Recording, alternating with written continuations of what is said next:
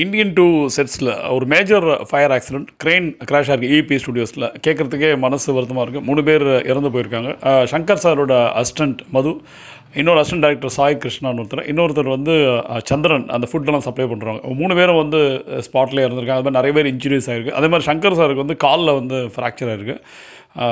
Major ஃப்ராக்சர்ன்ற மாதிரி சொல்கிறாங்க கமல்ஹாசன் சார் வந்து சேஃப் ஸோ இது இந்தியன் டூவில் நடந்தது. கேட்குறதுக்கே மனசு வருத்தமாக இருக்குது.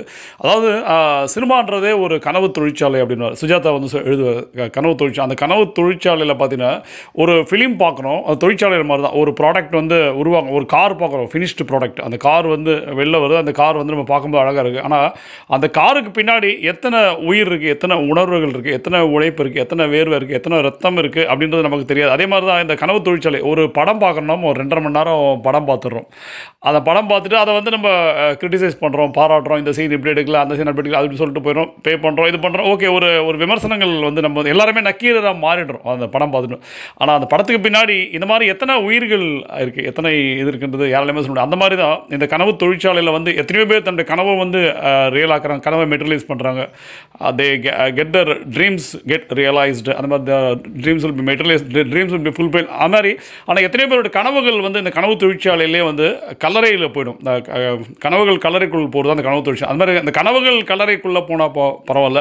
அந்த கனவு தொழிற்சாலையில் பணிபுரியும் இது மாதிரி மூன்று பேர் வந்து அந்த அதுக்கு வந்து இறப்பு ஏற்படும். ரொம்ப கே கே கஷ்டமாக இருக்கும். அவங்க கனவுகள் கலையதோடு மட்டும் அவங்க உயிரே போயிடுது. நம்ம வந்து அதான் ஃபிலிம்லாம் சொல்கிறோம் நாட்டுக்காக உயிர் கொடுத்தது நம்ம பேட்ரியாட்டிசம்லாம் பற்றி பேசுவோம். அதே மாதிரி தான் அந்த கடமையில் ஒரு செய்கிற கடமை அது எந்த வேலையாக இருக்கட்டும் அந்த மாதிரி அந்த கடமையில் உயிர் திருத்தம் அவங்க. ஸோ அது ரொம்ப வருத்தமாக இருக்கும். RIP to those three people Madhu Sai Krishna and Chandran.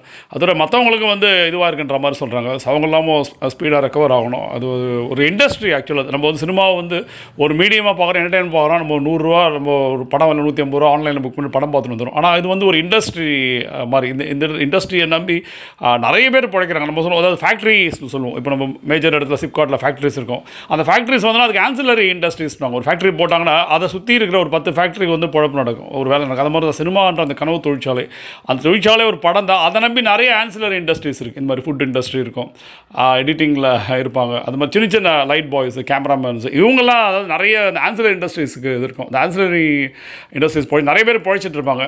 அந்த மாதிரி பிழைத்தவர்கள் இதை நம்பி பிழைப்பு நடத்தும். அதில் வந்து ஒரு மூணு பேர் உயிர் கேட்கும்போது வந்து வருத்தமாக இருக்குது ஆர்ஐபி டு தோஸ் பீப்புள் அதே மாதிரி இவங்க ஆக்சிடென்ட் ஆனால் அதாவது ஏதோ எனி இருக்கிற அவங்க வந்து சீக்கிரமாக ரெக்கவர் ஆகணும். சங்கர் சார் வரைக்கும் சீக்கிரமாக ரெக்கவர் ஆகி has to resume back is duty so இந்த மாதிரி இன்சிடென்சஸ் வந்து நடக்காமல் இனி இருக்க வேண்டும் என்று எல்லாம் வல்ல இறைவனை பிரார்த்திப்போம். நன்றி.